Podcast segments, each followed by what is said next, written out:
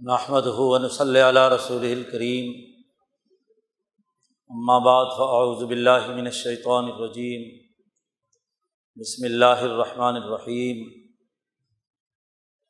قال اللہ تبارک و تعالی یا ایہا الذین آمنوا، توبوا الی اللہ توبۃ نصوحا.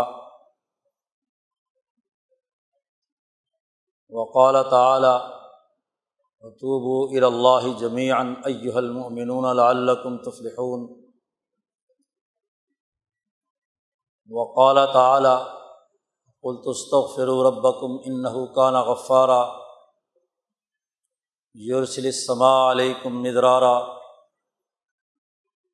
وقال النبی صلی اللہ علیہ وسلم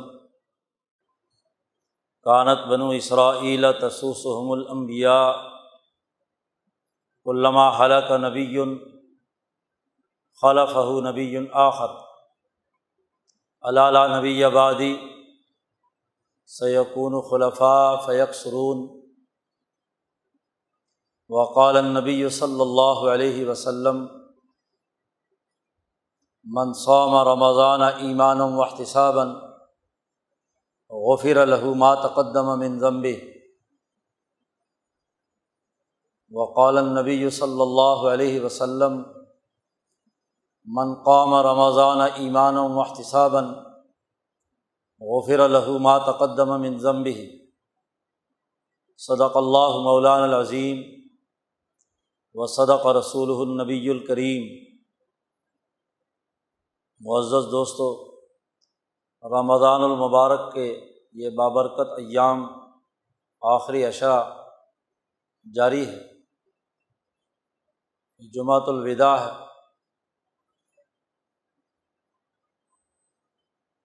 ان مبارک ایام کی قدر کرنا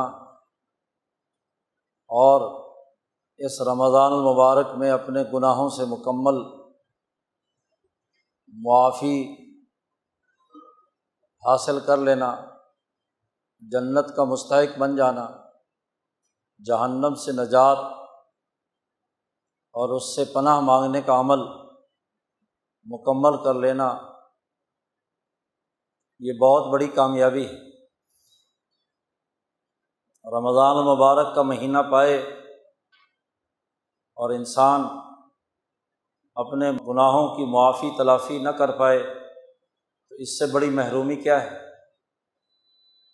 اس لیے جو ایام باقی ہیں، ان میں پوری کمر ہمت کس کر توبہ اور استغفار کی کثرت کرنا گڑ گڑا کر اللہ کے سامنے دعا مانگنا، یہ ہمارا معمول ہونا چاہیے۔ رمضان المبارک میں جہاں ہم پر اللہ تبارک و تعالیٰ نے روزے فرض کیے ہیں تراوی کی نماز کا ایک اجتماعی نظام دین اسلام نے قائم کیا ہے۔ وہیں جو حضور اقدس صلی اللہ علیہ وسلم نے ہمیں اس ماہ مبارک میں امور سر انجام دینے سے متعلق ہدایات دی ہیں۔ گزشتہ کئی جمعوں سے ہر ایک پر ہم گفتگو کرتے رہے ہیں۔ قرآن حکیم کی تلاوت، اللہ کا ذکر، خود رمضان المبارک کے روزوں کو پوری صداقت اور دیانت کے ساتھ، توبہ اور استغفار کے ساتھ کرنے کا عمل۔ اسی سلسلے میں ایک حدیث سنائی تھی کہ شابان کے آخری دن جو نبی کرم صلی اللہ علیہ وسلم نے صحابہ کو نصیحت کی تھی، ان میں یہ کہ چار باتوں کی کثرت کرنا۔ اللہ کا ذکر اور استغفار کی کثرت۔ استغفار بہت ہی عمدہ عمل ہے۔ اس قدر عمدہ عمل ہے کہ حضرت محمد مصطفیٰ صلی اللہ علیہ وسلم جو وجہ تخلیق کائنات ہے۔ اگر آپ صلی اللہ علیہ وسلم دنیا میں تشریف نہ لاتے تو یہ کائنات ہی پیدا نہ ہوتی۔ نبی الانبیاء ہیں امام الانبیاء ہے۔ مسلم شریف میں روایت آتی ہے کہ خود نبی اکرم صلی اللہ علیہ وسلم نے ارشاد فرمایا کہ لوگوں استغفار کیا کرو۔ میں روزانہ ایک سو مرتبہ اللہ کے سامنے استغفار کرتا ہوں۔ استغفر اللہ ربی منک الضم بم و اطوب علیہ یہ استغفار خود نبی کرم صلی اللہ علیہ وسلم نے امت کو سکھایا ہے اور اس کی اہمیت اور عظمت بیان کرنے کے لیے اس بات کو واضح کیا کہ میں خود روزانہ یہ ایک سو مرتبہ پڑھتا ہوں۔ اگر امام الانبیاء اور نبی الانبیاء اور اللہ کے سب سے محبوب ترین انسان انسان اکبر، ان کا عالم یہ ہے کہ وہ اللہ کا ایک بندہ اپنے آپ کو سمجھتے ہوئے اللہ کے سامنے استغفار، روزانہ سو مرتبہ پڑھتے ہیں۔ تو ہم جو ہر وقت گناہوں میں لتھڑے ہوئے ہیں، غفلتیں ہیں، گناہ ہیں پھر یہی نہیں کہ انفرادی گناہ ہوں بلکہ بڑے بڑے اجتماعی گناہ ہیں۔ بڑی بڑی کوتاہیاں ہیں۔ اس کے باوجود استغفار سے غفلت برتنا بڑی عجیب بات ہے۔ جو بخشے بخشائے ہیں، جو معصوم ہیں، جو تمام انبیاء کے سردار ہیں، وہ تو اللہ سے ہم ہاں وقت ڈرتے رہتے ہیں۔ نبی اکرم صلی اللہ علیہ وسلم اپنی آبدیت کو بڑی تاکید کے ساتھ بیان کرتے تھے کہ میں ایک بندہ ہوں۔ ابدیت بہت اونچا مقام ہے۔ ہوا میں اڑنا اور بڑائی کا دعویٰ کرنا یہ تو بڑی آسان بات ہے۔ اصل بات تو یہ ہے کہ انسان اللہ کا بندہ بن کر محمد مصطفیٰ صلی اللہ علیہ وسلم کی گواہی دینے کا اعلان کرنا کہ وہ اللہ کے بندے اور اللہ کے رسول ہیں۔ یہ ابدیت بہت اونچا مقام ہے۔ ہر انسان کے ساتھ بہیمیت اور حیوانیت جڑی ہوئی ہے۔ اور جب بھی روح مالاکوتی، اس عرض کے اس حیوانی جسم کے اندر آتی ہے۔ تو اس حیوانی جسم کی اپنی کچھ خصوصیات وہ اس سے کبھی اس سے جدا نہیں ہو سکتی۔ جیسے روح ملاکوتی سے اس کی جو ملکی خصائص ہیں وہ جدا نہیں ہو سکتی۔ اللہ نے کائنات میں جتنی چیزیں پیدا کی ہیں ہر ایک چیز کے لیے اس کے بنیادی حقائق، خصوصیات، تاثیرات اور اس کے نتائج بھی متعین کر دیے ہیں اور وہ متعین شدہ نتائج بدل نہیں سکتے۔ جیسے آگ جلاتی ہے، پانی بہتا ہے، تمام مادی اشیا اپنے اپنے خواص پر ہے۔ ہر نبات، نباتاتی خصوصیت رکھنے والی کسی بھی چیز کے اپنے خواص ہے جو دوسرے میں نہیں ہو سکتے۔ سیب سیب ہے اور آم آم ہے۔ دونوں کی لذت، ذائقے، خصوصیات، تاثیرات میں ہمیشہ فرق رہے گا۔ آم آم کے نتائج دے گا، سیب سیب کے نتائج دے گا۔ بہینیت بہینیت کے خواص ظاہر کرے اور ملکیت ملکیت کے خواص ظاہر کرے۔ گا اس عرض پر رہتے ہوئے انسان نام ہی ان دو متضاد چیزوں کے باہمی ملنے سے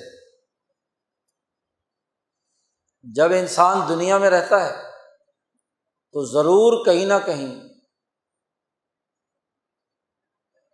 وہ جو بہیمی نفس عام انسانوں کا تو خاص طور پر۔ ان کا بہیمی نفس اس کو کوئی نہ کوئی غلط وسوسہ، مشورہ، کوئی خیال، کسی غلط عمل پر اکسانے، کسی غلط فیصلے تک لے جانے کے لیے طاق میں لگا رہتا ہے۔ اعلیٰ معیار کا صحیح اور درست فیصلہ حتمی اور سو فیصد قطعی طور پر ہونا وہ عام انسانوں سے بہت مشکل ہے۔ حتیٰ کہ نبی اکرم صلی اللہ علیہ وسلم نے یہاں تک فرمایا کہ وہ لوگوں تم اگر گناہ نہیں کرو گے نا، تو اللہ تعالیٰ تمہیں لے جائے گا۔ ایک اور مخلوق پیدا کرے گا جو گناہ کرے گی اور پھر مجھ سے استغفار کرے گی استغفار کیونکہ اس میں گویا کہ حیوانی خصوصیت ہی نہیں رہی۔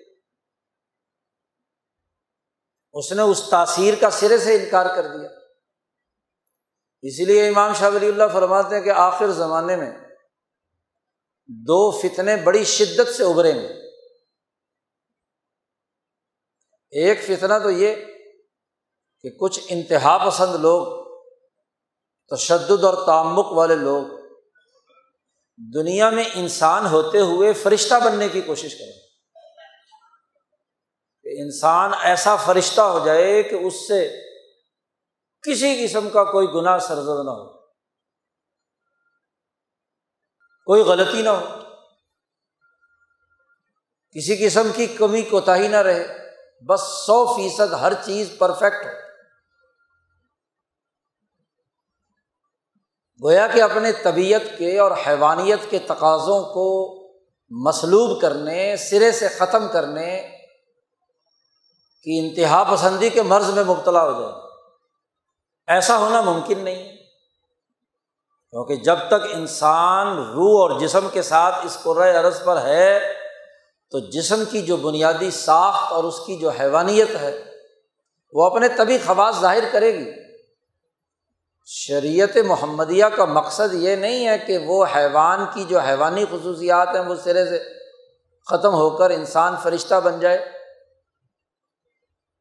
اس کے لیے تو اللہ میاں کے پاس بے شمار لاکھوں، کروڑوں، اربوں خربوں فرشتے ہیں۔ پھر یہ مخلوق پیدا کرنے کی کیا ضرورت ہے؟ انسان۔ تو ایک فتنہ یہ کہ یہ ایسا بندہ ہونا چاہیے جس سے کبھی کوئی غلطی، کوئی کوتاہی، کوئی لغزش نہ ہو سکے۔ ایک فتنہ یہ ہے۔ اور دوسرا فتنہ یہ ہے کہ انسان ننگا جانور بن جائے۔ ملکیت کی کوئی رمق اس کے اندر موجود نہ رہے۔ شیطان اور دجال بن جائے۔ اسے کھا جاؤں، اس کو لوٹ لوں، اس کو تباہ کر دوں، اس پر ظلم کروں۔ درندوں کی طرح چیرے پھاڑے۔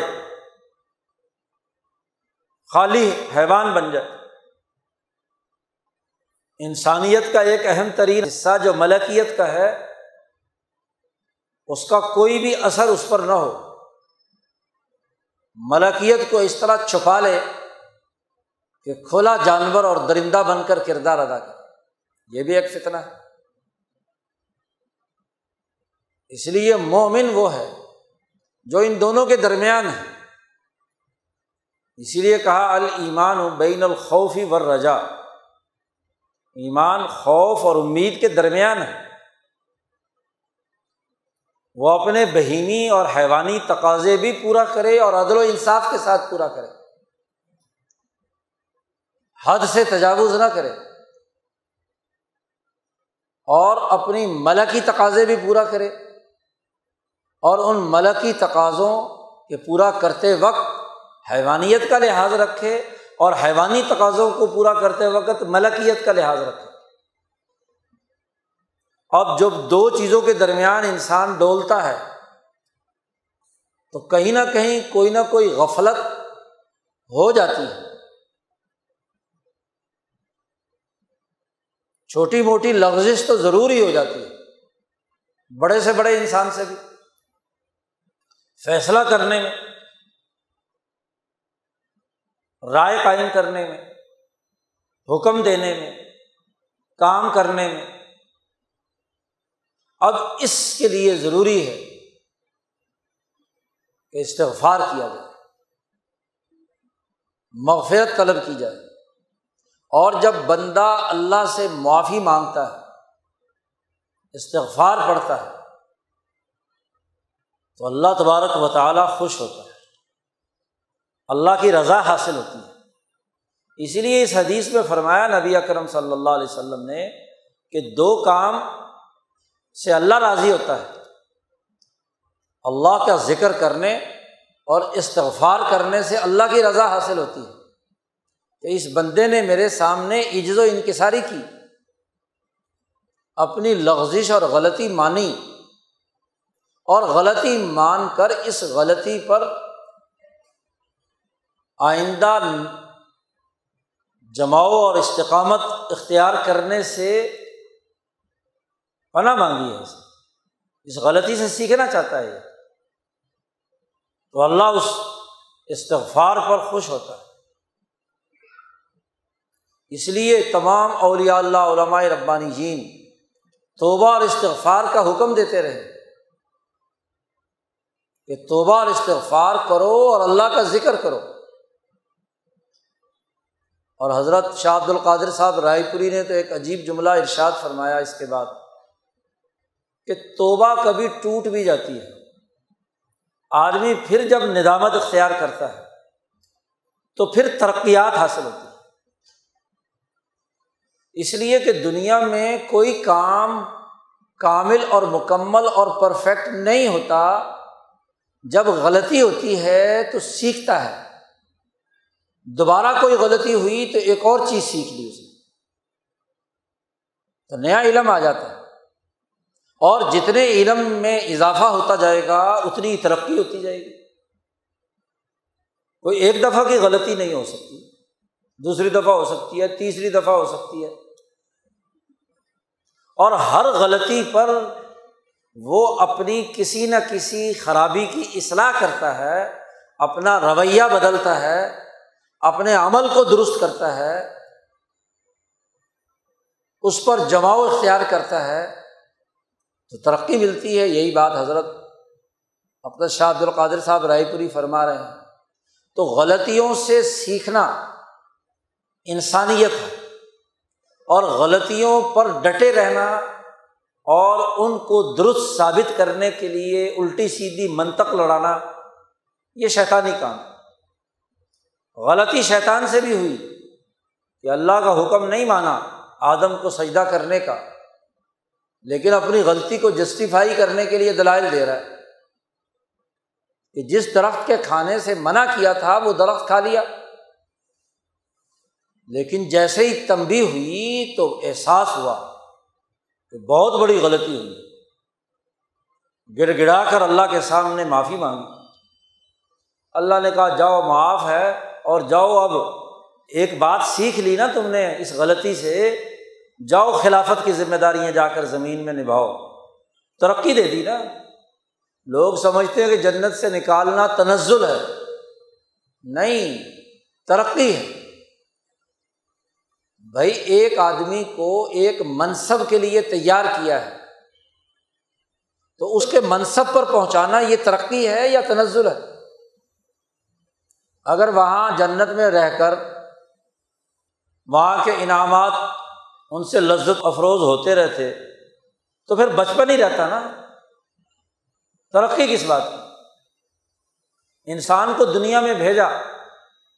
کہ خلافت کے امور سر انجام دیتے ہوئے جب بھی غلطی ہو تو غلطی سے سیکھ کر اگلا نیا کام کرنا ہے، نیا راستہ نکالنا ہے۔ تو دنیا میں آئے ہی اس لیے ہیں کہ کام کریں ضرورت اور دلیری اور صدق نیت کے ساتھ۔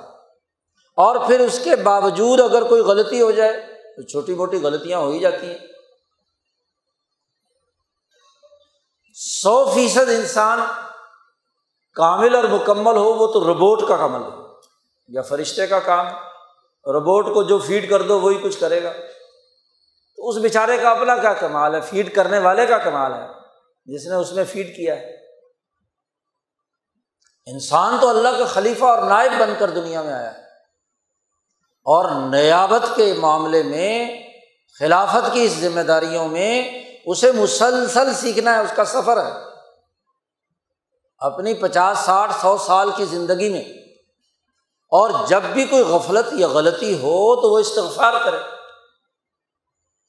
سیکھے۔ توبہ کرے۔ بڑے بڑے بنیادی کاموں سے تو ہر حال میں توبہ کرے، دوبارہ نہ، اس سے سرزد ہونے چاہیے۔ قتل انسانیت کا ارتکاب۔ ذنا بہتان تلاشی، غیبت، چوری، ڈاکہ، یہ بڑے بڑے گناہ ہیں، گناہ کبیرہ، شرک، کفر۔ ان بڑے گناہوں سے تو ہر حال میں بچے۔ اور اگر دین کے غلبے کے راستے میں چھوٹی موٹی لفزشیں گناہ صغیرہ ہو جائیں، تو استغفار کرے توبہ کرے اور ایک بات بڑی اہم سمجھ لینی چاہیے کہ اللہ تبارک و تعالیٰ نے توبہ کرنے کے لیے بنیادی شرائط عائد کی ہیں۔ مفسرین، علماء محققین فرماتے ہیں کہ توبہ کے لیے تین شرطیں پہلی شرط تو یہ ہے کہ کسی جرم یا غلطی کے نتیجے میں کسی انسان کا یا اللہ تبارک و تعالیٰ کا کوئی حق ٹوٹا ہے، اس کو ادا کرے کسی کا مال لوٹ لیا، کسی کے جیب سے پیسے نکال لیے، کسی کی ملکیتی چیز، محنت مزدوری سے کمائی ہوئی چیز تمہارے قبضے میں آ گئی، تو جب تک واپس نہیں کرے گا، توبہ نہیں ہوگی۔ انسان کا حق اگر ٹوٹا ہے تو اسے ادا کرے۔ مالی حق ہے تو وہ ادا کرے۔ اور اگر کوئی بہتان تلاشی کر کے اس کی عزت کو پامال کیا ہے، تو اس سے معافی تلافی کرائے۔ اور اگر اللہ کا حق توڑا ہے، نماز چھوڑ دی، زکوٰۃ ادا نہیں کی، روزے چھوڑ دیے، تو اللہ کا حق چھوڑ دیا نا۔ تو توبہ کا مطلب یہ ہے کہ جو اللہ کا حق ٹوٹا تھا وہ ادا کرے۔ وہ نمازیں، وہ روزے، وہ زکوٰۃ، وہ جو اللہ نے فریضہ عائد کیا تھا اسے ادا کرے۔ توبہ کی پہلی شرط۔ دوسری یہ کہ یہ جو کام ہو چکا ہے، اس پر دل سے ندامت اختیار کرے۔ صرف زبانی کلامی حلق سے اوپر کی توبہ نہیں، دل میں شرمندہ ہو۔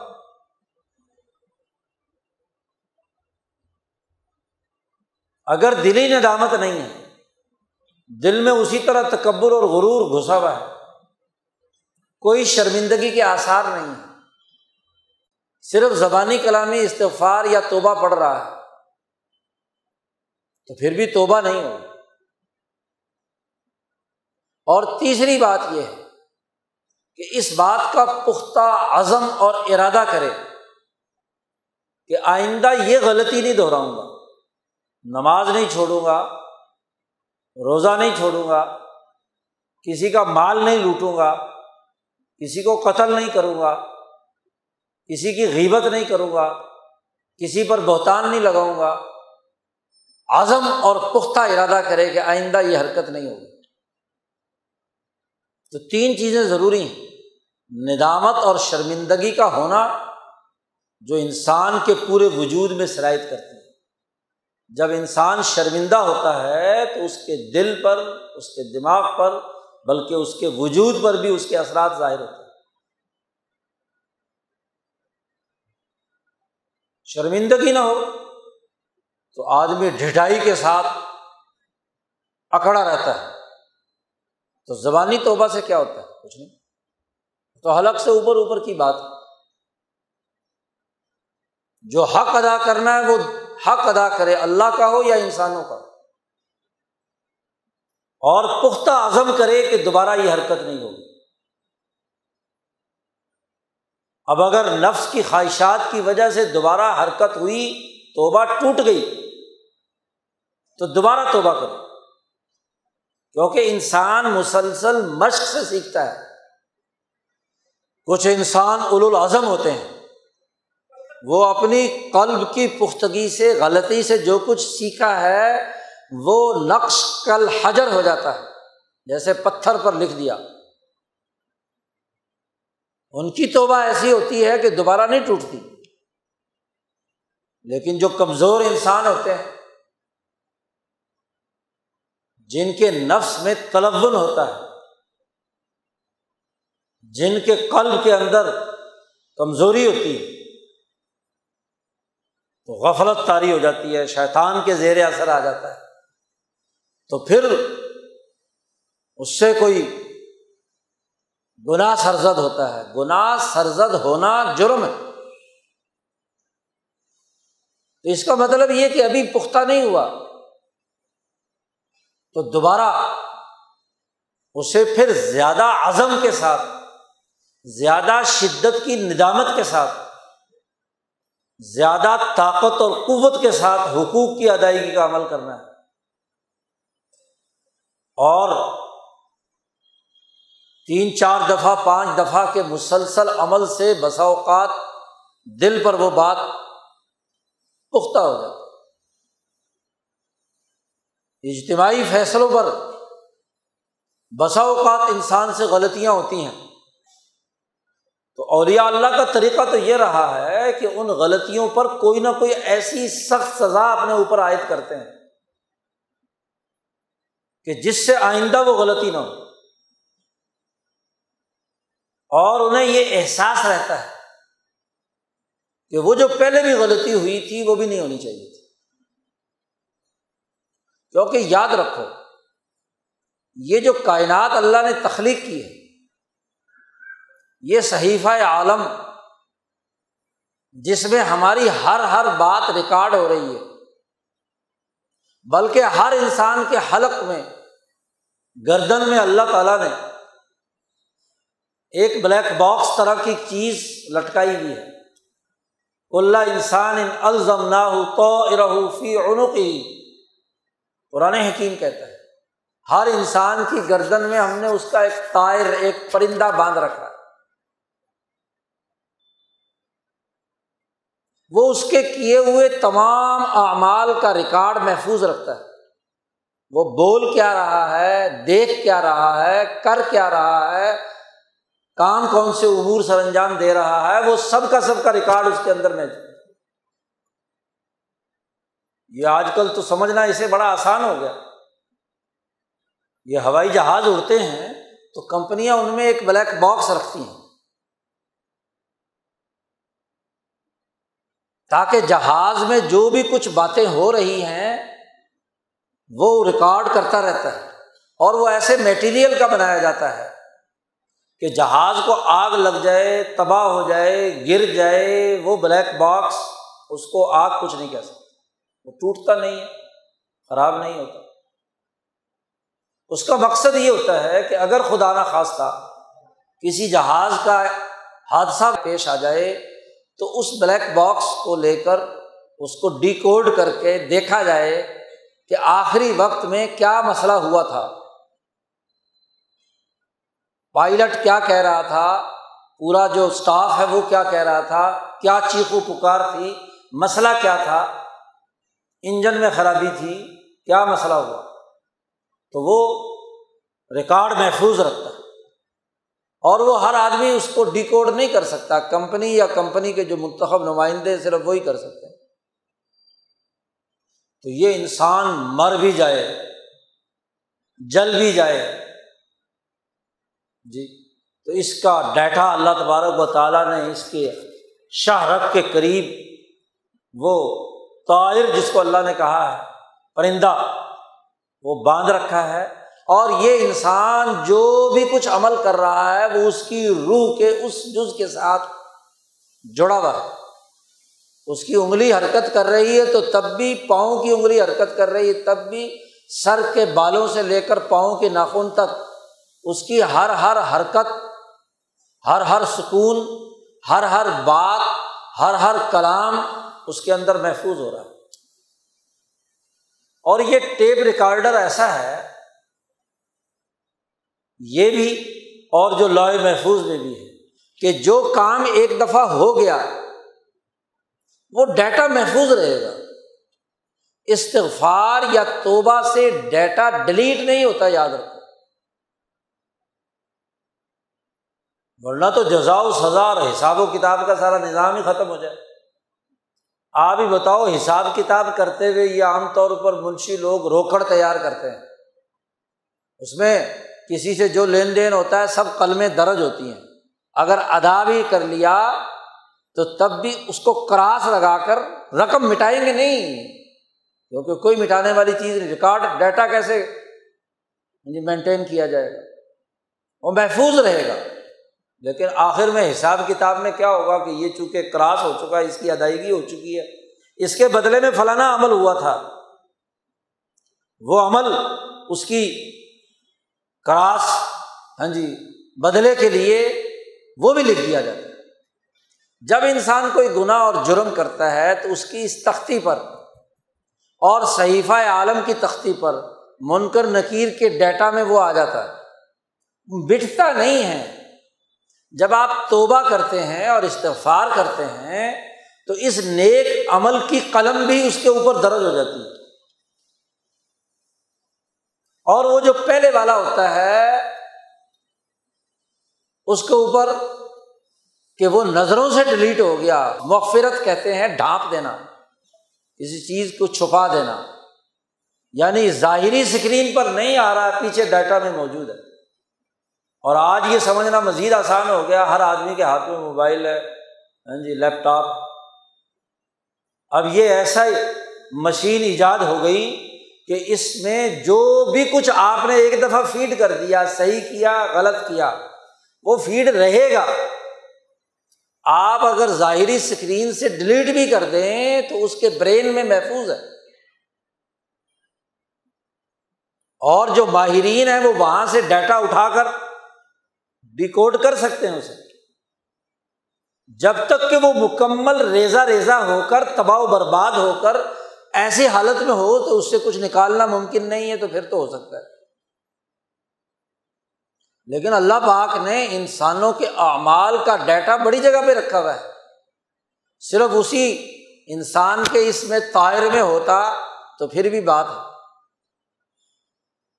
اس میں بھی ہے، اس میں بھی ہے لوئے محفوظ میں بھی ہے۔ وہ جو عالمی سرور ہے، پوری کائنات کا کائنات کی تخلیق سے لے کر کائنات کی تباہی بربادی تک، جنت دوزخ تک کے تمام مراحل کے لیے جو ایک بہت بڑا سرور لوئے محفوظ کے طور پر اللہ نے بنایا ہوا ہے، وہاں بھی ڈیٹا محفوظ ہے۔ اگر ایک ڈیوائس سے چلا بھی گیا تو اس کو دوبارہ وہاں سے سرور سے لیا جا سکتا ہے۔ سارے تجربے تم خود کرتے ہو۔ اس لیے ہر عمل اس کی قلم کو چھپانے کے لیے ضروری ہے کہ اس سے بڑا زوردار عمل کر کے قلم درج کرائی جائے۔ نئی انٹری کرائی جائے۔ تاکہ کل جب حساب کتاب ہو، حساب کتاب تو ہوگا۔ حساب کتاب ہو تو جو برا عمل کیا تھا، اس کے بدلے کا ایک طاقتور عمل آئے اور وہ دونوں برابر ہو کر جان چھوٹ جائے۔ اس لیے استغفار ضروری۔ اس ماہ مبارک میں جو نبی کرم صلی اللہ علیہ وسلم نے ارشاد فرمایا کہ کثرت سے استغفار کرو۔ گیارہ مہینے تمہارے اوپر غفلت اگر رہی ہے، غلطیاں ہوئی ہیں، انفرادی یا اجتماعی، تو اس مہینے میں انفرادی اور اجتماعی ایسی توبہ کرو، ایسا کام کرو ایسا عزم اور ارادہ کرو، ایسی ندامت اور شرمندگی پیدا ہو کہ جس کے نتیجے میں گیارہ مہینوں کے کیے ہوئے کاموں کی جو غفلتیں ہیں، ان کا بدلا ہو سکے۔ اس کے اوپر وہ غالب آ جائے۔ اور پھر گناہ اور جرائم صرف انفرادی نہیں ہے اجتماعی گناہ زیادہ اہمیت رکھتے ہیں۔ انفرادی گناہ تو زیادہ سے زیادہ انسان کے اپنے جسم اور اپنے نفس کو نقصان پہنچاتا ہے۔ اس کی شخصیت کو مسق کر دیتا ہے۔ تہذیب نفس کی خلاف ورزی ہوتی ہے۔ نفس کی بڑی ہوئی خواہشات اور لذات اس کی شخصیت کو مشق کر دیتی ہیں۔ اس کے جسم پر، اس کی روح پر زخم آتے ہیں، تھوڑے بنتے ہیں آبلے پڑتے ہیں۔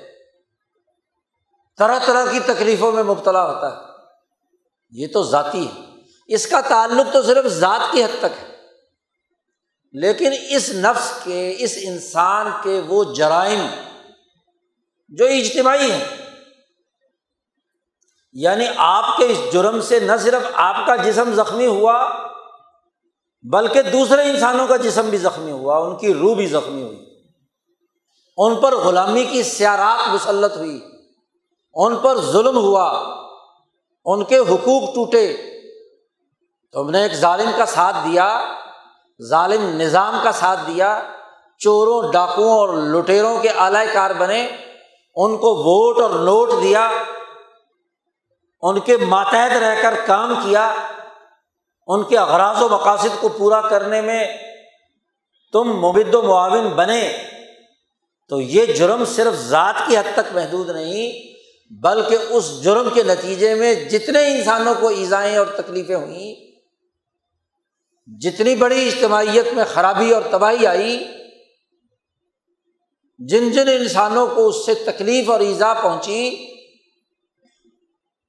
اس کے اجتماعی خرابیوں کے اثرات بھی تم پر پڑے۔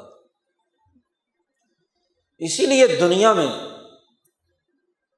وہ جماعتیں جن جماعتوں کی ذمہ داری تھی انسانی اجتماعیت کو ترقی دینے کی اور وہ انسانی اجتماعیت کا کام نہیں کرتی رہیں، ان پر لانت بھی اتنی ہی شدت کے ساتھ پڑتی چلی گئی۔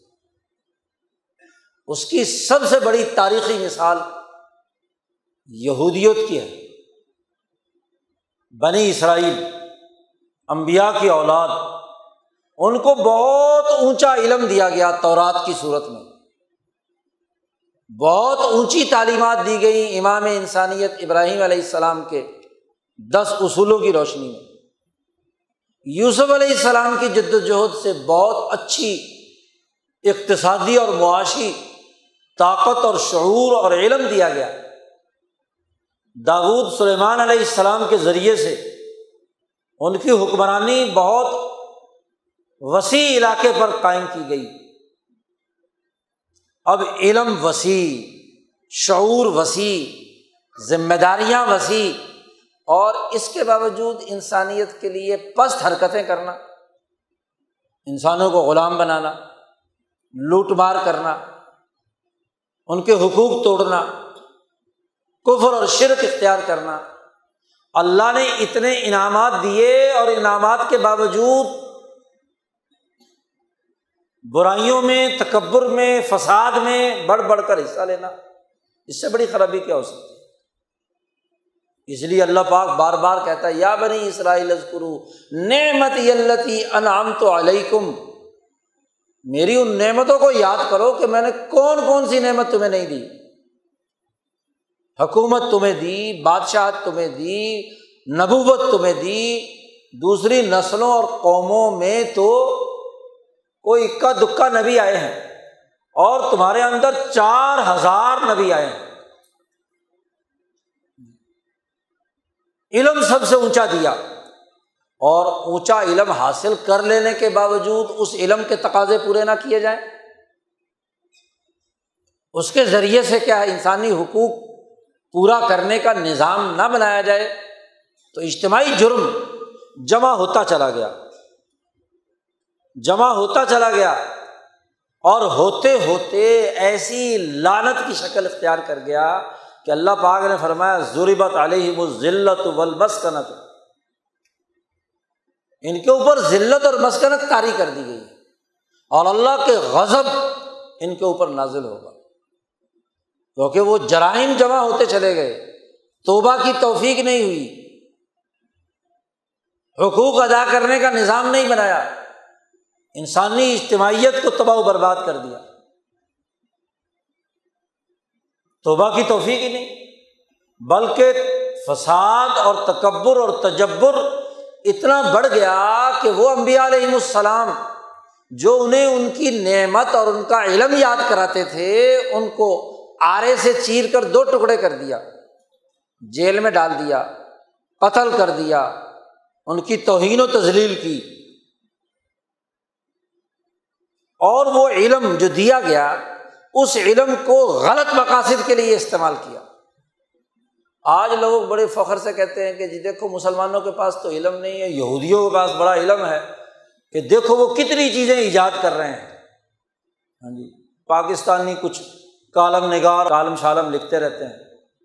دیکھو جی یہودیوں نے یہ ایجاد کر دیا، یہ ایجاد کر دیا، یہ ایجاد کر دیا، یہ ایجاد کر دیا۔ ہر مہینے، ہر سال یہودی اتنا کچھ ایجاد کر رہے ہیں۔ بھائی، نسل یہودیت امبیا کی اولاد ہے۔ اس کو علم دیا گیا ہے۔ اور وہ علم امبیا کی وراثت سے چلا آ رہا ہے۔ ان کا تو فریضہ تھا کہ وہ انسانیت کی ترقی کے لیے کردار ادا کریں۔ دنیا میں کسی نسل کو اتنا علم، بحیثیت نسل نہیں دیا گیا جو یہودیوں کو دیا گیا۔ دنیا بھر کی تمام نسلوں کا جائزہ لے۔ بلکہ دنیا بھر کی دیگر نسلوں کو علم توڑا دیا گیا، عمل انہوں نے زیادہ کر کے دکھایا۔ قریش، عرب کے لوگ، نبی اکرم صلی اللہ علیہ وسلم نے ایک جامع علم دیا اور انہوں نے دنیا بھر میں اس کے پھیلاؤ کے لیے کردار ادا کیا۔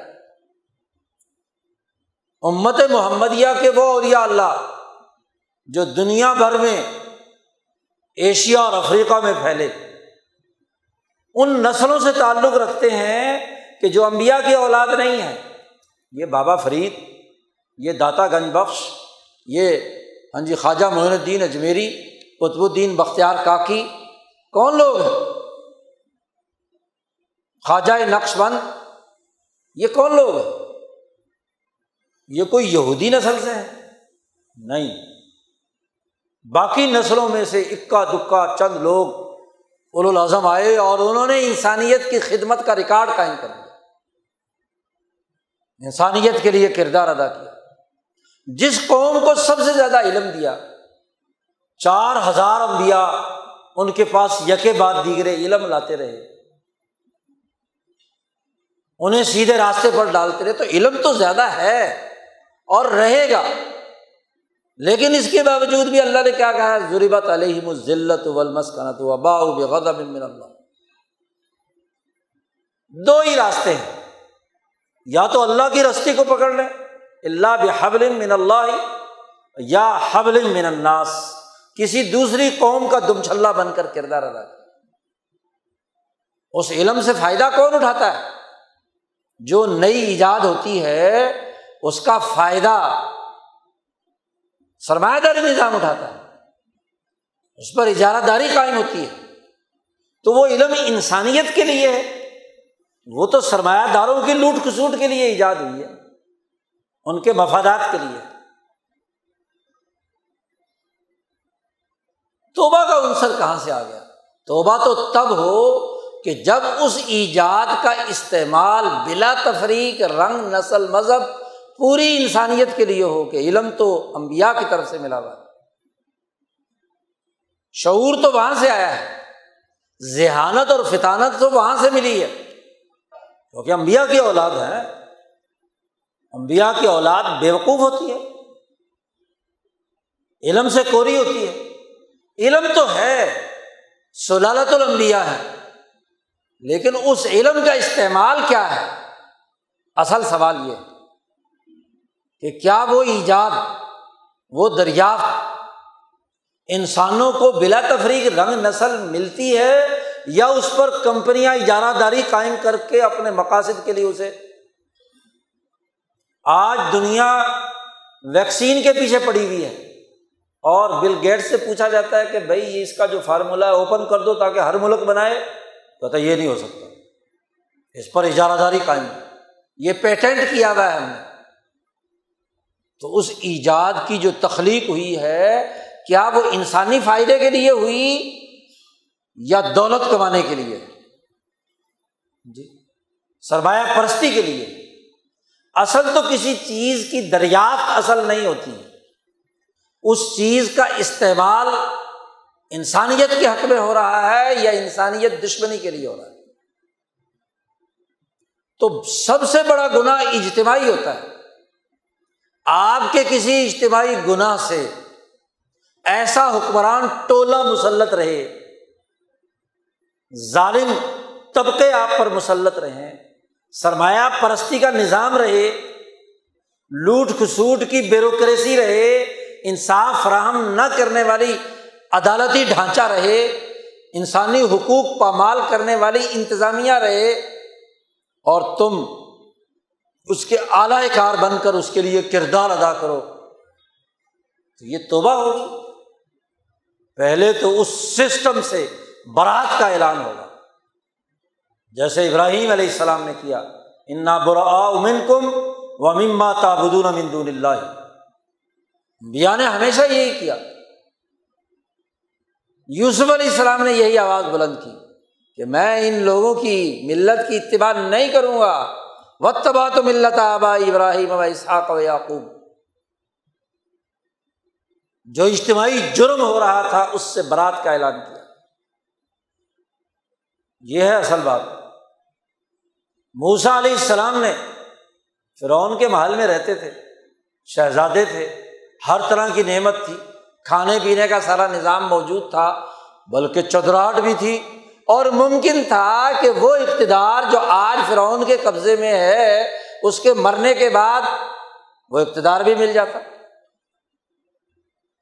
لیکن جوانی کے عالم میں موسا علیہ السلام کے قل پر یہ بات واضح ہو گئی کہ یہ جو قبتیوں کا ظلم ہے، یہ غلط۔ اس قبتی کو روکنے کے لیے اس کو ایک مکہ ٹکانا ضروری ہے۔ ایسا مکہ لگایا کہ وہ ویسے ہی فارغ ہو گیا۔ تو بات یہ ہے کہ یہ عزم اور جیسے اندازہ ہو گیا کہ اب یہ سسٹم مجھے نہیں چھوڑے گا تو وہاں سے نکل کر مدین پہنچا اسی لیے توبہ کی، یہاں توبہ کا ذکر ہے نا۔ حضرت بھوسا علیہ السلام کو احساس ہوا کہ مکہ کچھ زیادہ لگ گیا جس کی وجہ سے بندہ بندہ مارنا تو کوئی مقصد نہیں تھا۔ اس کو سزا دینا مقصد تھی۔ تو اس پر توبہ اور استغفار کی اور توبہ استغفار کر کے کیا کیا؟ اس فرونی نظام سے برات کا اعلان کر کے اس علاقے کو چھوڑ کر مدین پہنچ گئے۔ ایک دیہات میں اور جا کر شہزادہ ہے، بیس، پچیس سال تک ناز و نام میں پلا ہے۔ فرعون کے گھر میں اور اب جا کر کیا کر رہا ہے؟ شعیب علیہ السلام کہتے ہیں، بکریاں چرانی پڑیں گی۔ اس نے کہا، چراؤں گا۔ بکریاں چرا لوں گا، لیکن ظلم کے سسٹم کا ساتھ نہیں دوں گا۔ جی۔ معمولی گزر بسر کر لوں گا۔ بکریوں کا دودھ ہی ہوتا ہے چرواؤں کے پاس، اور کیا ہوتا ہے؟ کوئی سوکھی روٹی دودھ کے ساتھ کھا لی، بس یہی۔ اور کہاں وہاں فرعون کے دربار میں الوے مانڈے، پتہ نہیں کیا کیا، کچھ کتنی کتنی ڈشیں تیار ہوتی تھی تو یہ استغفار ہے نا؟ جی اللہ کی طرف رجوع ہے۔ تو امبیا علیہ السلام کا نمونہ قرآن حکیم نے بیان کیا ہے۔ داود علیہ السلام سے ایک فیصلے میں کوتاہی ہوئی، اللہ کی طرف رجوع کیا اور ایسی توبہ کی کہ آئندہ فحکم بین الناس بالحق کا عدل و انصاف کا نظام قائم کیا۔ سلیمان علیہ السلام گھوڑوں میں ذرا کچھ دیر کے لیے منہمک رہ گئے، توبہ یہ کی کہ گھوڑے ہی کٹوا کر ایک طرف کر جی نبی اکرم صلی اللہ علیہ وسلم نماز پڑھ رہے ہیں۔ عائشہ صدیقہ رضی اللہ تعالیٰ عنہ اپنے دروازے کے پردے کے لیے ایک کپڑا لٹکایا جس پر کوئی لکیریں یا کچھ تصویریں بنی ہوئی تھیں۔ داریاں بنی ہوئی تھیں۔ آپ صلی اللہ علیہ وسلم نماز پڑھ رہے ہیں۔ اور نماز میں آپ کی نظر اس کپڑے کی طرف جو سامنے تھا، نظر پڑ گئی۔ تو جلدی سے سلام پھیلا اور عائشہ صدیقہ سے کہا کہ اپنے اس کپڑے کو اتار لے میرے سامنے سے۔ ابھی ابھی اس نے مجھے نماز میں غفلت میں مبتلا کیا۔ اتارو، یہ پردہ یہاں نہیں ہونا چاہیے۔ مجھے اس نے غافل بنانے کی کوشش کی ہے۔ جی؟ تو بات یہ ہے کہ جس چیز سے انسان استغفار کرتا ہے، اس غلطی سے برات کا اعلان کرتا ہے۔ اجتماعی ہو تو خاص طور پر، تاکہ اس کے اثرات دوسروں تک نہ پہنچے نبی اکرم صلی اللہ علیہ وسلم نے بدر کے قیدیوں پر شفقت کرتے ہوئے رہا کر دیا، پیسے اور فدیہ لے کر۔ یا بچوں کی تعلیم کا فیصلہ کر کے۔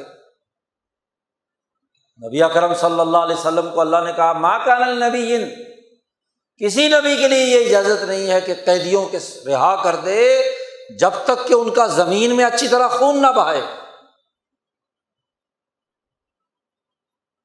حضور صلی اللہ علیہ وسلم، یہ آیت سنی تو لرزہ تاری ہو گیا، رونے لگے۔ ابو بکر صدیق آئے، انہوں نے دیکھا کہ رسول اللہ رو رہے ہیں تو وہ بھی رونے لگے۔ دونوں بیٹھے مسجد نبوی میں رو رہے۔ ہیں عمر فاروق رضی اللہ تعالیٰ عنہ آئے۔ حضرت عمر بڑے حیران ہیں، وہ بھی رونے لگے۔ انہوں نے کہا، کیوں رو رہے ہیں حضرت؟ اب اگر نبی رو رہا ہے، صدیق رو رہا ہے تو میں کیوں نہ رہوں؟ تو حضور صلی اللہ علیہ وسلم نے فرمایا، اے عمر، اگر تو نہ ہوتا تو یہ عذاب اس ستون تک آ چکا تھا ہم پر۔ عمر فاروق نے رائے دی تھی کہ یہ جتنے قیدی گرفتار ہو کر آئے ہیں، ہر آدمی کے یہ رشتے دار ہیں ہم قریشیوں کے۔ تو ہر جس کا جو قریبی رشتے دار ہے، اس کو اس کے حوالے کیا جائے اور وہ اس کی گردن اتار دے۔ فون بھائی، تاکہ مکے کی جو سیاسی طاقت پیدا ہو چکی ہے، اس کی باقی رہی سے ہی کمر بھی توڑ دی جائے۔ ستر بڑے بڑے سردار تو بدر میں قتل ہو چکے ہیں۔ باقی کریم یہ ہے، یہ اگر باقی رہا تو اگلے دس سال مکے کی طاقت مقابلہ کرتی رہے گی۔ اس لیے ان کا علاج ایک ہی ہے کہ یہ مکے کی پوری سیاسی قیادت سوائے ابو سفیان کے، وہ ساری کی ساری یہاں گرفتار۔ اس لیے اس کو قتل کر دیا۔ یہ مشورہ دینے والے ہیں عمر فاروق۔ لیکن حضرت ابو بکر صدیق نے مشورہ دیا انسانیت پر شفقت اور رحمت کی وجہ سے کہ شاید ان میں سے ان کو توبہ کی توفیق ہو جائے۔ کفر پر قتل ہوں گے تو یہ کوئی اچھی بات نہیں ہے۔ ایمان کی توفیق ہو جائے۔ اور نبی اکرم صلی اللہ علیہ وسلم نے بھی وہ مشورہ قبول کر لیا۔ کیونکہ آپ ان سے زیادہ رحمت اللہ عالمین تھے اور تاریخ نے بعد میں دیکھا بھی کہ سوائے چند عید کے سب نہیں کیا ہے، کلمہ پڑا مسلمان ہوا۔ اور بغیر ہاں جی کچھ تو خون کے مکہ فتح بھی ہو گیا۔ تو بہرحال اب رو رہے ہیں کہ ہم نے ایک ایسا مشورہ جو انسانیت کی بلائی کا تھا، لیکن اللہ کی رضا دراصل ان کو راستے سے ہٹانے میں تھی۔ تو پھر اللہ نے کہا کہ چونکہ اب تم نے فیصلہ کر ہی لیا ہے نبی نے، لہٰذا فیصلہ جاری رکھا جائے۔ جی۔ لیکن اپنے اس فیصلے پر رو رہے ہیں کون؟ حضور اقدس صلی اللہ علیہ وسلم اور صدیق اکبر۔ تو رونا اور گر گڑانا یہ ابدیت کا مقام آج ہماری سب سے بڑی خرابی یہ ہے۔ کہ ہم اجتماعی معاملات میں تو مجرم نمبر ایک ہیں۔ اجتماعی جرم کے اثرات آج ستر اسی سالوں سے بھگت رہے ہیں۔ ہم نے ہر اجتماعی فیصلہ غلط کیا، انسان دشمنی کا کیا، قوموں کو غلام بنانے کا کیا، نمازیں بھی پڑھی، روزے بھی رکھے، استغفار بھی کیا، پتہ نہیں کیا کیا کچھ کرتے رہے، لیکن اجتماعی اعمال درست نہیں کیے۔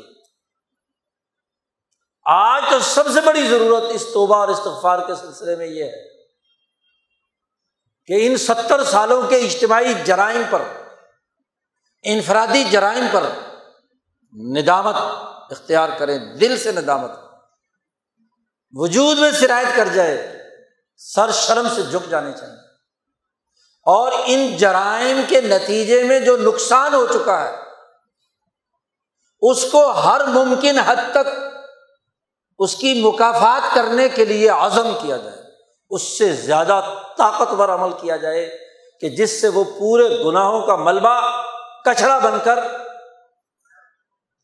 تباہ و برباد ہو کر ختم ہو جائے۔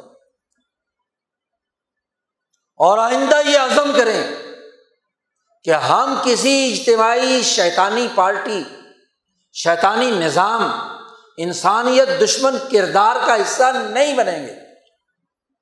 ہماری جسمانی طاقت، ہماری عقلی قوت، ہمارا علمی مزاج، ہماری جرت اور ہمت، ہمارا کردار اس ظلم کے نظام کا اعلی کار نہیں بنے گا۔ ہم دین حق کے غلبے کا وہ نظریہ جو محمد مصطفیٰ صلی اللہ علیہ وسلم کا تھا، جو امبیا علیہ السلام کا تھا، جو صحابہ کا تھا جو اولیاء اللہ کا تھا، اس عزم پر ہم پختگی اور جماؤ کا ارادہ کریں، نظریہ درست کریں عزم پختہ کریں، سوچ مضبوط بنائیں، اللہ سے پکا وعدہ کریں کہ ہم ان قوتوں میں سے کسی کا اعلی کار آئندہ نہیں بنے اس شیطانی نظام میں تو سب سے پہلا کام یہ ہے کہ آدمی ایسی برات کا اعلان کرے کہ آپ کے کندھے اس کے لیے استعمال نہ ہو ہمارے حضرت اقدس شاہ سعید احمد صاحب رائے پوری فرمایا کرتے تھے کہ اس دور میں تو اپنے آپ کو نظام کا اعلی کار بننے سے بچانا بھی بہت بڑی عبادت ہے۔ یہ طرح طرح سے انسان کو گھیرتا ہے۔ اپنے مقاصد کے لیے استعمال کرتا ہے، دلائل اور منطق سکھاتا ہے، پراپگنڈا کرتا ہے، عقل معاوف کرتا ہے۔ اس لیے عقل و شعور کی بنیاد پر اس سسٹم کا اعلی کار بننے سے بچنا اور انبیاء، صدیقین شہدا جن کا استغفار قطعی اور کنفرم ہے، ان کی طرح کا استغفار پڑھنا ہے۔ اور جب استغفار پڑھے تو جیسے دماغ میں انفرادی غلطیاں اور کوتاہیاں لاتے ہیں، ایسے ہی اجتماعی غلطیاں اور کوتاہیاں بھی لائیں کہ ہم نے فلاں وقت، فلاں شیطانی نظام کے اعلی کار بن کر کردار ادا کیا تھا۔ ہم نے فلاں سامراجی تعوتی قوت کے لیے جہاد کیا تھا۔ فلاں کے لیے ہم نے یہ کردار ادا کیا تھا۔ اور پھر دعا مانگے اللہ سے گر گڑا کر، توبہ کرے۔ کہ ہم استغفار کرتے ہیں۔ استغفر اللہ ربی من کل زمبن کل زمبن میں ہر گنا کل زم کہا ہے نا؟ اجتماعی بھی، انفرادی بھی، نظریاتی بھی، سیاسی بھی، معاشی بھی، اقتصادی بھی، سماجی بھی، عدالتی بھی، معاشرتی بھی، انسانیت کے حوالے سے ہر طرح کا ہر گنا من کل زمبن یہ استغفار یہ استغفار ایک نتیجہ پیدا کرتا ہے۔ تو ہم سب لوگ دل کی طاقت اور قوت سے، ہمت اور ضرورت سے۔ ایک ہوتا ہے زبان سے، بس ہلکے ہلکے پڑھتے رہنا استفر اللہ استفر اللہ استفر اللہ دل ساتھ نہیں، نہ دماغ ساتھ ہے، نہ ہمت ساتھ ہے، یہ نہیں۔ بلکہ زبان کے ساتھ دل اور دماغ۔ یعنی نفس، قلب اور عقل تینوں ایک پیج پر ہوں بلکہ تمام قوائے عقلیہ، قوائے عملیہ وہ ایک پیج پر ہوں، ہمت جسے کہا جاتا ہے۔